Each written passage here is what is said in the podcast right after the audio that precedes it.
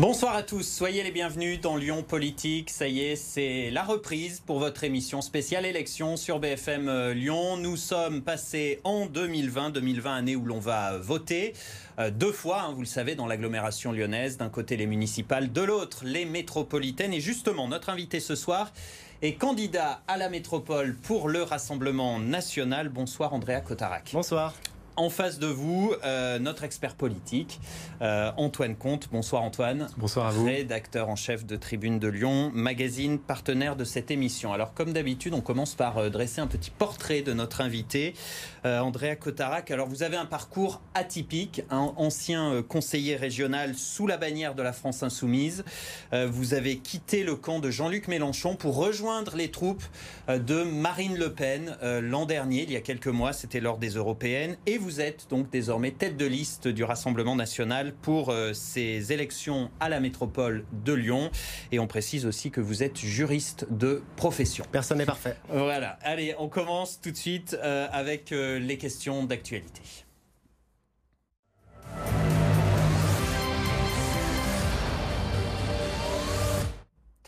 Et avec la réforme des retraites, évidemment, nouvelle manifestation aujourd'hui dans les rues de, Lyon. Hein. La grève se poursuit avec toujours ce bras de fer entre les syndicats et le gouvernement. A priori, pas de compromis euh, à l'horizon. Euh, vous aussi, vous êtes opposé à cette réforme des retraites?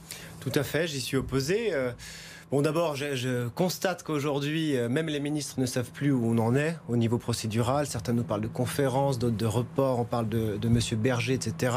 Euh, c'était une réforme universelle. On constate qu'en fait, les régimes spéciaux reviennent. Euh, bref, on constate sur le fond comme sur la forme. vous vous souvenez de Monsieur Delevoye, qui était l'architecte de cette réforme. Il a dû démissionner. Il avait prétendument oublié 14 mandats, dont celui d'être conseiller d'administration de l'école de formation au métier d'assurance. Vous avez BlackRock qui a été ensuite euh, euh, nommé officier de la Légion d'honneur. On sait très bien que BlackRock, c'est un fonds de pension américain.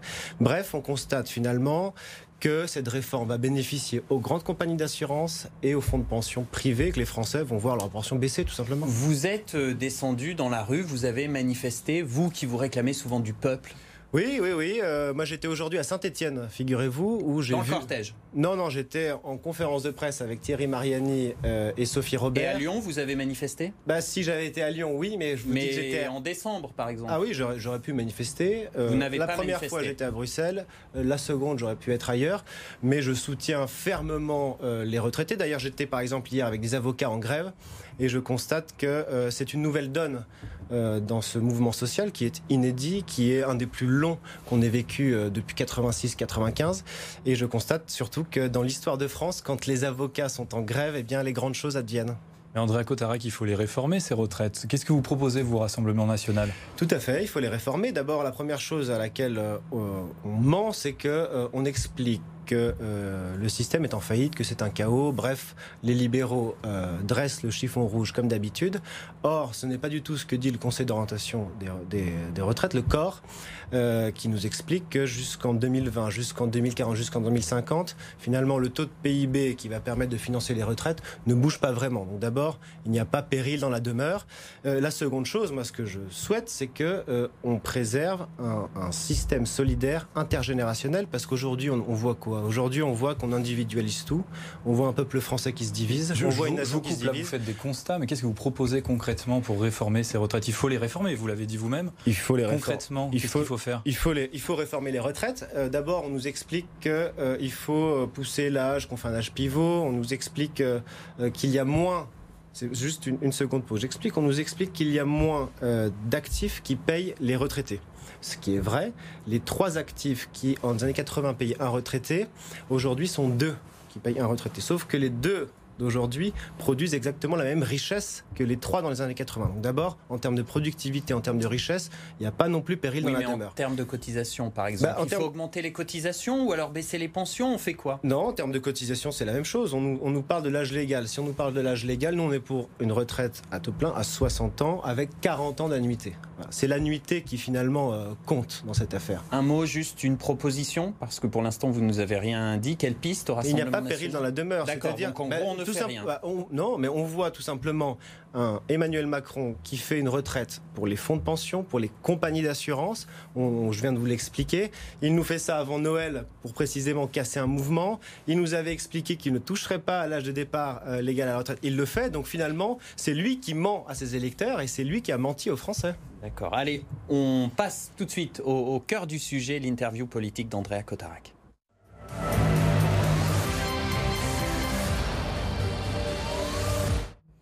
La première question avec Antoine. André Cotarac, vous avez présenté vos têtes de liste pour la, pour la métropole hein, dans les 14 circonscriptions euh, récemment, là, il y a quelques jours, avec de nombreux élus du Rassemblement national au- auquel vous appartenez maintenant.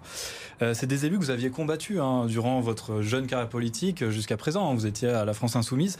Comment vous pouvez être crédible aujourd'hui euh, par rapport à ça? Vous, vous étiez face à ces gens-là. Aujourd'hui, vous êtes avec eux. Comment les électeurs peuvent se retrouver là-dedans? Non, tout simplement. Pourquoi? Qu'est-ce que j'ai fait? D'abord, euh, la première chose, c'est que je sais que des, certains de vos collègues, notamment le quotidien, ont cherché euh, à la télévision des passages, des discours où j'attaquais frontalement le Front National.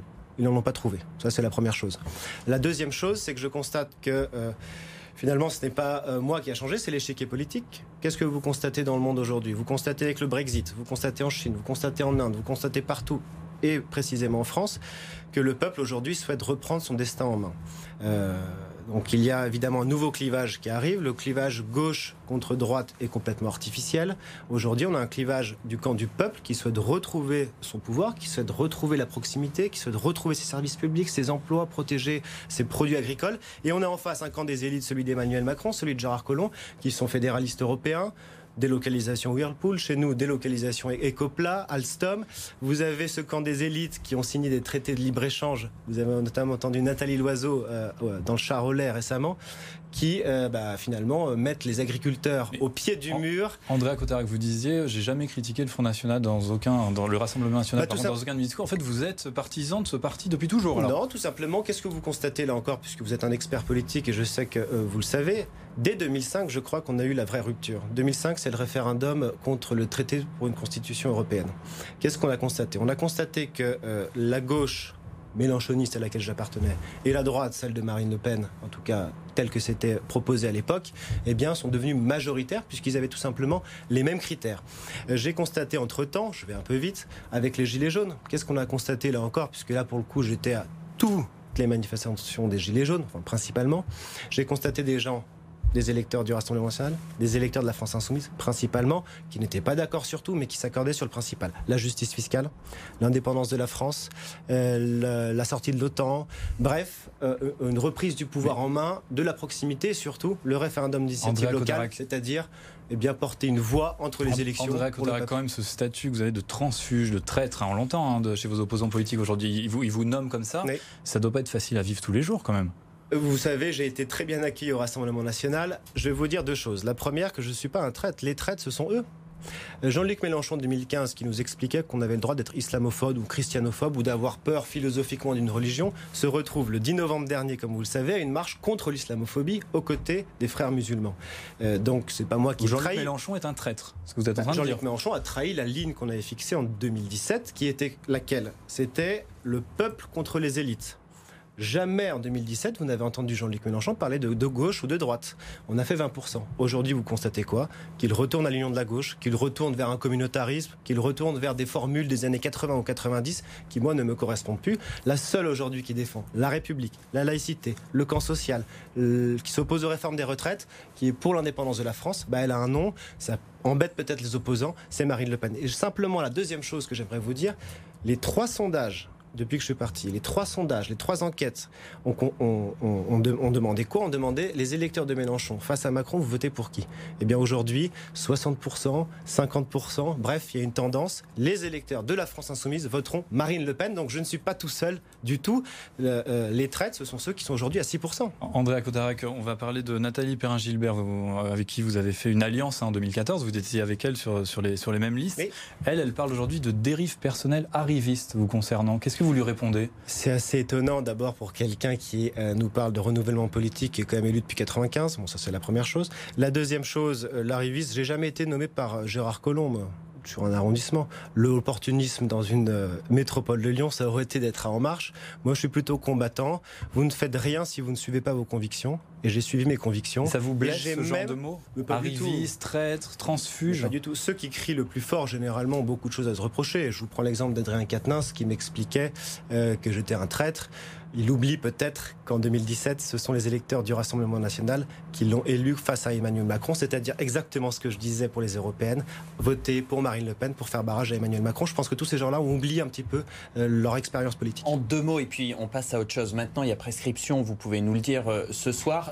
Les, coulisses de, de, ce transfert euh, vers le Rassemblement national, c'était prémédité, c'était pour faire un coup mais écoutez, c'est assez Pour votre carrière ou autre? Comme Antoine Comte l'a dit, ce sont des décisions euh, fortes, dures, humainement, politiquement, de suivre ses convictions. Vous pouvez partager un constat. J'ai reçu beaucoup de SMS d'insoumis, de cadres qui disaient je partage ton constat, mais bonjour, t'es courageux. Bon, euh, euh, ça se fait pas en un jour. C'est quand même les mêmes convictions, la France insoumise et le bah, Rassemblement national. C'est comme, comme, je vous le disais la dernière fois. Comment les électeurs peuvent comprendre ça? Les électeurs... deux extrêmes. Non, mais, mais vous voyez, vous réfléchissez encore droite-gauche. Ça, c'est la vision ancienne. Ça n'existe plus, la droite. Vous avez le même âge que moi, probablement. Aujourd'hui, et vous verrez que l'avenir me donnera raison, et vous le voyez déjà pour le Brexit, le, le clivage. le même âge, mais je ne fais, pas de politique. Hein. le clivage actuel, quand vous analysez les choses en tant qu'analyste, c'est le camp du peuple représenté par Marine Le Pen face au camp des élites euh, mondialistes euh, représenté aujourd'hui par Emmanuel Macron. Ça crève les yeux. Et d'ailleurs, je le redis, les électeurs de la France Insoumise disent dans toutes les enquêtes qu'ils voteront pour Marine Le Pen. Voilà, faut l'entendre à un moment donné. on va passer à un autre sujet sur les sondages. Vous en parliez jusqu'il y, a, il y a quelques minutes. Euh, il y a trois sondages qui sont sortis qui vous donnent euh, pour la présidence de la métropole à peu près à 10-12% des voix. On voit bien quand même que ça va être compliqué pour le pour l'Assemblée nationale de, l'emporter euh, en mars prochain. Surtout que vous avez peu d'alliés pour le pour le second tour. Est-ce que vous en êtes est-ce que vous en êtes conscient et quelle est votre stratégie finalement? Vous savez, moi j'ai jamais été sectaire. Euh, d'abord, je tiens à souligner que notre rassemblement, les listes que je mêle, la métropole du bon sens, euh, j'adhère évidemment à la ligne de Marine Le Pen, c'est le rassemblement du peuple. Il n'existe aucun rassemblement aussi large que le mien partout en France et encore moins euh, face à mes adversaires. Il faudra trouver des alliés au second tour. les alliés sont chez moi d'abord. Vous avez. second tour. Non, mais attendez, vous passez ça comme ça. Euh, on a des gens du Parti chrétien-démocrate, on a des gens qui étaient trotskistes à l'époque, vous avez des gens issus de la gauche comme moi, et vous avez des gens, des historiques du Rassemblement national, des XLR, des élus sortants. C'est du jamais vu absolument personne n'a témoigné à, certain intérêt. Bah, ça fait 10 et 12 Je réponds de, la même manière à Nathalie Perrin-Gilbert, qui est élue du premier arrondissement depuis plusieurs décennies, j'ai l'impression. Euh, c'est la preuve que je suis pas opportuniste. Un, j'ai démissionné de mon mandat électoral. Personne l'a fait. Personne ne l'a fait. Je l'ai fait parce que je respectais mes électeurs. D'abord, une chose, ça on le souligne. Donc en termes d'opportunisme, bonjour. Deuxièmement, pardonnez-moi, mais dans ce nouveau clivage, la métropole de Lyon, c'est là où est née la République en marche. C'est 14 euh, circonscriptions législatives et 14 députés en marche. Donc là encore, je reprends mon costume de combattant. J'ai des listes et j'ai constitué des listes dont je suis très fier. Et oui, bah peut-être, il faut analyser par circonscription les scores qu'on va faire. On voit que la banlieue Est vote principalement pour le Rassemblement national parce qu'elle est abandonnée, parce qu'on ne souhaite pas faire l'anneau des sciences, parce qu'il euh, y a un nombre d'entreprises conséquent mais un taux de chômage énorme. Vous avez le tram T3 qui est surbondé avec avec le Citral qui n'y répond absolument pas. Donc oui, nous allons avoir des secteurs très favorables, d'autres moins. Ce qui est sûr, c'est que nous allons multiplier le nombre de conseillers métropolitains euh, pour porter la voix de tous ces habitants-là et pour porter la voix de Marine Le Pen. Pourquoi vous n'avez pas votre carte au, Rassemblement national? Vous, vous n'assumez pas totalement? Non, j'assume pleinement. Je suis pour Marine Le Pen et je pense véritablement, je fais partie des gens qui pensent que Marine Le Pen sera présidente en 2022. des, des militants du Rassemblement national au niveau local vous le reprochent hein, de ne pas prendre votre carte. Ils disent euh, soit il est avec nous, soit il ne l'est pas vraiment. Enfin, on ne sait pas trop. Non, non, non. Euh, personne ne dit ça. Pourquoi ne pas prendre cette carte Personne ah ne bah, dit ça. Moi, je peux vous dire qu'on me l'a dit. Euh, moi, j'ai un grand respect pour les militants historiques du Rassemblement national, puisque c'est le moteur qui m'a permis de mener ces listes aussi larges. Donc, voilà, soyons très clairs. Je m'entends très bien avec ceux qui, au départ, avaient un doute, ce qui est tout à fait normal. mais Aujourd'hui, on constate quoi? On constate que Marine Le Pen a une vocation majoritaire. Posez la question à Thierry Marinis s'il est adhérent du Rassemblement national. La réponse est non. Posez-moi la question, la réponse est non. Posez la question à Hervé Juvin, l'écologiste, la réponse est non. C'est-à-dire qu'aujourd'hui, dans ce parti, je constate, contrairement à la France Insoumise, justement, qu'il y a une liberté de parole, qu'on peut discuter et qu'on a un seul objectif, c'est que Marine Le Pen soit présidente en 2022 pour que les Français reprennent leur pouvoir. Sur Twitter, sur Twitter, vous vous présentez comme insoumis, patriote et républicain. Insoumis, vous n'avez pas totalement coupé les, ponts. Ben, insoumis. euh, je suis très fier de mon passé. Je ne renie absolument rien. J'ai appris beaucoup de choses euh, aux côtés de Jean-Luc Mélenchon, notamment en matière de social, en matière de formation, en matière de, euh, de lecture, Jean Jaurès, en matière de République. Je constate aujourd'hui que tout ce que j'ai appris, c'est Marine Le Pen qui le défend. Mm. Tout ce qu'ils m'ont appris, ils l'ont abandonné, malheureusement. Andréa Cotarac, sur ce même plateau, il y a quelques semaines, vous avez eu des mots très forts pour expliquer ce que représentait pour vous le, le Rassemblement national. Vous avez parlé de Conseil national de la résistance du 21e siècle. Résistance contre qui et contre quoi? Écoutez, je vais, c'est très simple. Euh, cette formule et cette, euh, cette idée, je l'ai eue au moment des Gilets jaunes, encore une fois. J'ai vu pour la première fois, dans un mouvement, encore une fois, inédit, que le peuple français pouvait se rassembler dans des moments compliqué. Et c'est pas un peu maladroit, franchement, la résistance, quand on connaît le rôle de l'extrême droite pendant la guerre? Ce, ce- ce terme-là, vous n'avez pas l'impression de. Encore une fois, C'est pas une formule maladroite? je vais vous répéter exactement la même chose parce qu'il semble que vous ne compreniez pas ce que je disais. On rentre dans une époque du 21e siècle où le clivage, ce n'est plus la gauche contre la droite. Aujourd'hui, le clivage, c'est le peuple français contre les mondialistes. Moi, je fais partie du camp du peuple, celui de Marine Le Pen, qui consiste à faire quoi? À défendre la France et à faire en sorte que le peuple français survive dans cette mondialisation archaïque où même les règles de droit international élémentaires dans le droit de la guerre ne sont même plus respectées par la plus grande puissance euh, mondiale. On parle un petit peu de la métropole parce que vous êtes candidat à la métropole, que vous critiquez euh, beaucoup. hein. Vous parlez de métrospoliation pour Oui. définir le rôle de la métropole de Lyon. En un mot, ça veut dire quoi? La métrospoliation, c'est quoi? C'est que je constate là encore, avec les Gilets jaunes, mais en parlant aux Français, que les centres de décision s'éloignent de plus en plus des Français. Vous savez comme moi, euh, la loi NOTRe a fait qu'on a fusionné des régions énormes où le centre de pouvoir s'est décalé à Lyon. Donc pour des gens qui habitent dans le Cantal, c'est 4 heures aller, 4 heures retour. Bonjour la démocratie. Avec la métropole de Lyon, c'est un peu pareil. On fait un mastodonte euh, au-dessus des communes où les communes, avec leurs compétences, les maires, euh, leur garantir le droit, ne serait-ce que d'avoir le dernier mot en matière d'urbanisme, c'est pour moi très important parce que je suis attaché aux communes et je, je souhaite mener ces listes au service des habitants et surtout au service de la proximité. Je crois qu'avec la métropole de Lyon, on est très loin du compte et que c'est le contraire. Andréa Cotarac, là, depuis le début de cette émission, vous critiquez beaucoup, mais vous proposez peu. Moi, je, voulais, je voudrais vous entendre sur Oui. la métropole. Euh, quelles sont vos propositions, justement, pour que ce mastodonte, ce bulldozer, comme vous dites, euh, par rapport à la métropole, n'avale pas les arrondissements, n'avale pas les communes, et qu'elle puisse leur laisser du pouvoir? Bah, tout simplement, la première des choses, c'est que moi j'ai fixé dans ma conférence de presse plusieurs axes. Le premier, c'est la démocratie, ce que je viens de vous dire, garantir le pouvoir des maires en matière d'urbanisme, Comment on fait? Faire en sorte que euh, le, PLU, euh, les schémas notamment économiques, les schémas d'assainissement d'eau soient euh, un, partenariat approfondi entre la métropole et les communes. Ça veut dire quoi? Respect des communes, les communes ont leur mot à dire. Deuxième axe, j'ai proposé, parce que vous l'avez vu, des coups de feu à Villeurbanne, des assassinats à répétition à Vénissieux, un braquage à mes yeux. Encore une fois, les habitants de la périphérie sont complètement abandonnés. Il y a des pétitions contre Michel Picard, comme vous le savez. J'ai proposé là encore un fonds de 50 millions d'euros. Pourquoi? Non pas pour faire encore une fois une police métropolitaine comme Monsieur Buffet, mais pour justement aider les communes. Vous, vous trouvez à où cet argent? Cotarac, comment vous financez ça? Bah, 50 écoutez, millions d'euros simple, je C'est vais, pas vous, rien. je vais vous le dire. Euh, on, a, on a plusieurs euh, marges de manœuvre. Euh, vous avez par exemple dans les dépenses euh, politiques de la ville 43 millions d'euros. Est-ce qu'on peut au moins, peut-être que c'est bien, peut-être, mais au moins avoir un bilan de cette politique-là? Il semblerait, puisque j'ai travaillé deux ans à Vénissieux, j'ai été en campagne pendant deux ans avant Velin, que le bilan soit pas terrible, terrible. On peut faire des économies là-dessus.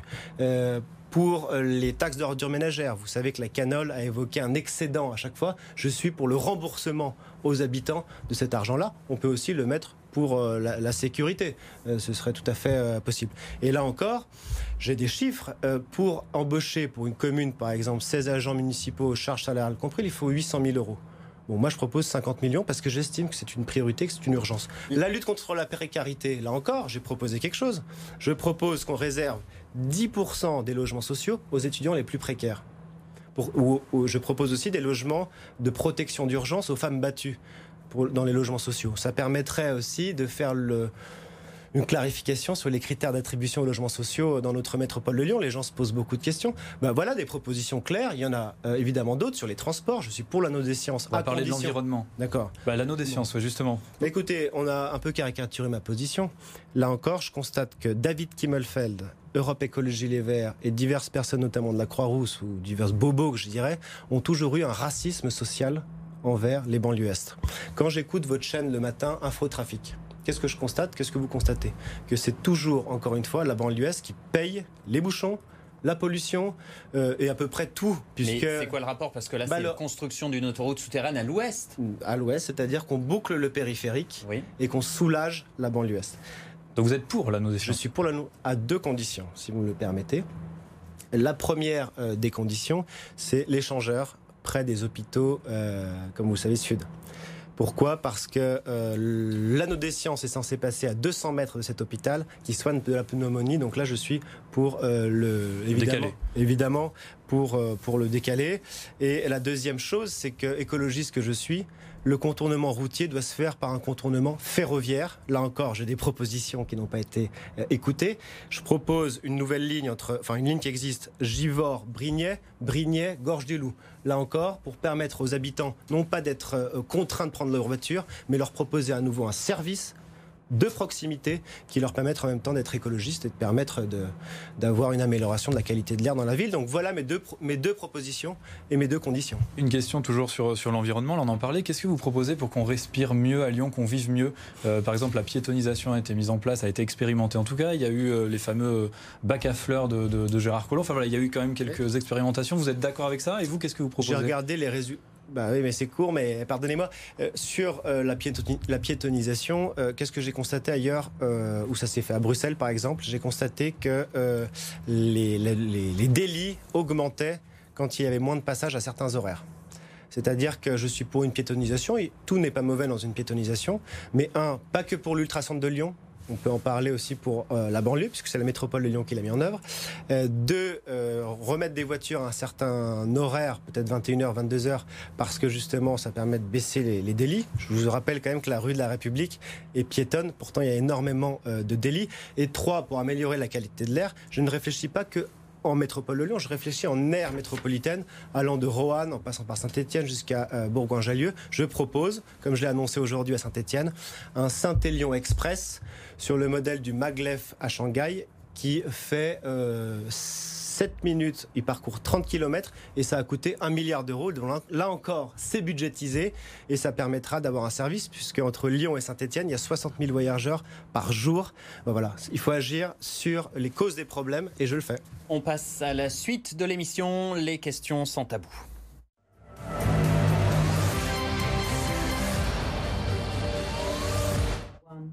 Avec des réponses courtes, s'il vous plaît, Andréa Cotarac. Andréa Cotarac, les Républicains de François-Noël Buffet euh, ont présenté leurs candidats dans les 14 circonscriptions métropolitaines comme vous euh, récemment. Et il n'y a aucune femme tête de liste. Est-ce que ça vous choque? Oui, ça me choque, puisque je constate que toutes leurs annonces, ils font le contraire. Euh, la première des choses, ils ont dit qu'ils voulaient un ancrage territorial, etc. Je constate que M. Monnier, qui était député vers mes yeux, est aujourd'hui dans le 9e arrondissement bonjour l'ancrage. Je constate euh, qu'ils veulent la parité, mais finalement qu'ils ne la font pas. Je constate que M. Buffet est pour, puis le lendemain, il est contre le contournement de l'anneau des sciences. Donc ça me choque, mais ça ne me surprend pas de la part des Républicains. Il parle de marketing, de ne pas céder au marketing politique. Bah, il fait que ça, apparemment, puisqu'il fait le contraire à côté. Euh, votre slogan, c'est la métropole du bon sens. Ça veut dire quoi en une phrase? Alors il y a deux choses. Et ça c'est mon nom de liste. Mon slogan c'est en 2020 on reprend notre destin en main. Ça veut dire quoi? Ça veut dire que je souhaite redonner le pouvoir aux habitants et que c'est possible dans la métropole de Lyon. André Cotarac, le Rassemblement national ne devrait pas être en mesure de, présenter des candidats dans l'ensemble des communes du Rhône. Hein. Je crois que c'était 22 communes euh, en 2014 et là ça serait encore moins. Comment vous l'expliquez? Écoutez, moi, la, chose principale, c'est combien on en gagne. Et je pense que là, on va les multiplier. Première chose, je parle de la France, mais je pense particulièrement à Givor, qu'on peut libérer, à mon avis, en 2020. Et la deuxième chose, pardonnez-moi, à quoi bon? Vous êtes un analyste politique. Vous, avez du mal à trouver des candidats Vous allez analyser les résultats. Et je constate que M. Carstaner a fait passer une circulaire dans laquelle, dans toutes les communes de moins de 9000 habitants, c'est-à-dire 93% des communes de France, on doit gommer l'étiquette politique, tout simplement parce que M. Castaner souhaite gommer le manque d'ancrage de la République en marche sur l'ensemble du territoire national. C'est pas un problème de trésorerie du parti? On sait qu'il y a des problèmes financiers. Au bah, vous savez, euh, moi, à la France Insoumise, je finançais tout seul mes campagnes et au Rassemblement national, ça n'a pas changé. Je suis quelqu'un de plutôt libre et plutôt indépendant. Une question sur euh, la métropole. Est-ce que vous savez combien on va élire de conseillers dans la nouvelle Assemblée de la métropole? Oui, on va les baisser d'ailleurs. Ça va passer à 150. Et je crois que si les sièges baissent et que le Rassemblement national euh, voit son nombre d'élus multiplié, là, on va porter une voix du peuple qui sera bien plus conséquente. La dernière question sans tabou avec Antoine. André Codarec, une question sur la guerre que se mènent sans relâche Gérard Collomb et David Kimmelfeld depuis plusieurs mois, presque un an maintenant. Euh, vous en pensez quoi? Est-ce qu'elle vous profite? Écoutez, je crois que c'est tout simplement ridicule et que ça profite pas aux habitants, puisqu'en fait, euh, on voit que la République en marche euh, proposait une nouvelle formule, un, nouveau monde, etc. On constate qu'entre deux personnes aussi proches, ils se tapent dessus, se lancent des coups de poignard. Euh, on constate que M. Castaner envoie des gardes du corps, policiers espionner Gérard Collomb. Encore une fois, la facture, ce sera pour nous, pour les habitants, et c'est 300 000 euros par an. La dernière partie de cette émission Lyon Politique, la dernière partie, c'est la question suivante.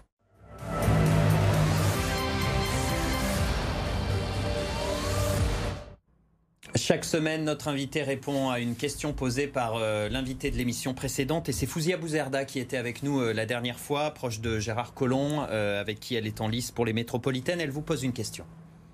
Hier, avec Mélenchon, vous estimiez que la loi Asile et Immigration était xénophobe. Aujourd'hui, avec Marine Le Pen, vous estimez euh, qu'elle n'est pas assez restrictive. Quand vous serez président de la métropole, si vous l'êtes un jour, que ferez-vous avec les mineurs isolés politiques qui est bien évidemment porté par cette collectivité? Votre réponse? Bah Écoutez, d'abord, un, j'ai jamais dit ça quand j'étais aux côtés de Jean-Luc Mélenchon. Et deux, euh, comme le disait Georges Marchais, je crois que l'immigration a un coût social, euh, puisque le grand patronat souhaite opposer euh, les Français avec des clandestins, notamment dans l'hôtellerie, dans les transports. Je constate que les, les, les travailleurs détachés sont aussi une nouvelle forme d'esclavagisme quand vous parlez avec eux pour les concurrencer des Français. Donc je pense qu'une personne de gauche comme elle, plutôt que de suivre Gérard Collomb et de faire toujours ça, ce qu'elle a toujours fait dans sa carrière. Mais en gros, quelle sera votre politique d'accueil si vous êtes bah, président Écoutez, je, bah, je, vais vous dire sur la.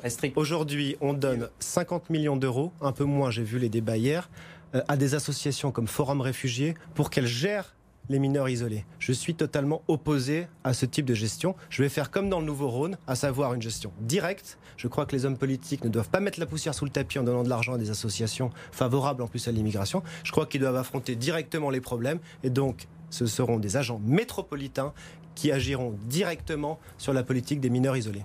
Merci beaucoup, Andrea Cotarac, d'avoir été l'invité de Lyon Politique ce soir. Merci Antoine, merci. à vous d'avoir suivi l'émission. La semaine prochaine, c'est Renaud Père, le directeur de Sciences Po, qui sera notre invité, lui qui est candidat euh, du Rassemblement de la gauche pour les élections à la métropole. Passez une belle soirée.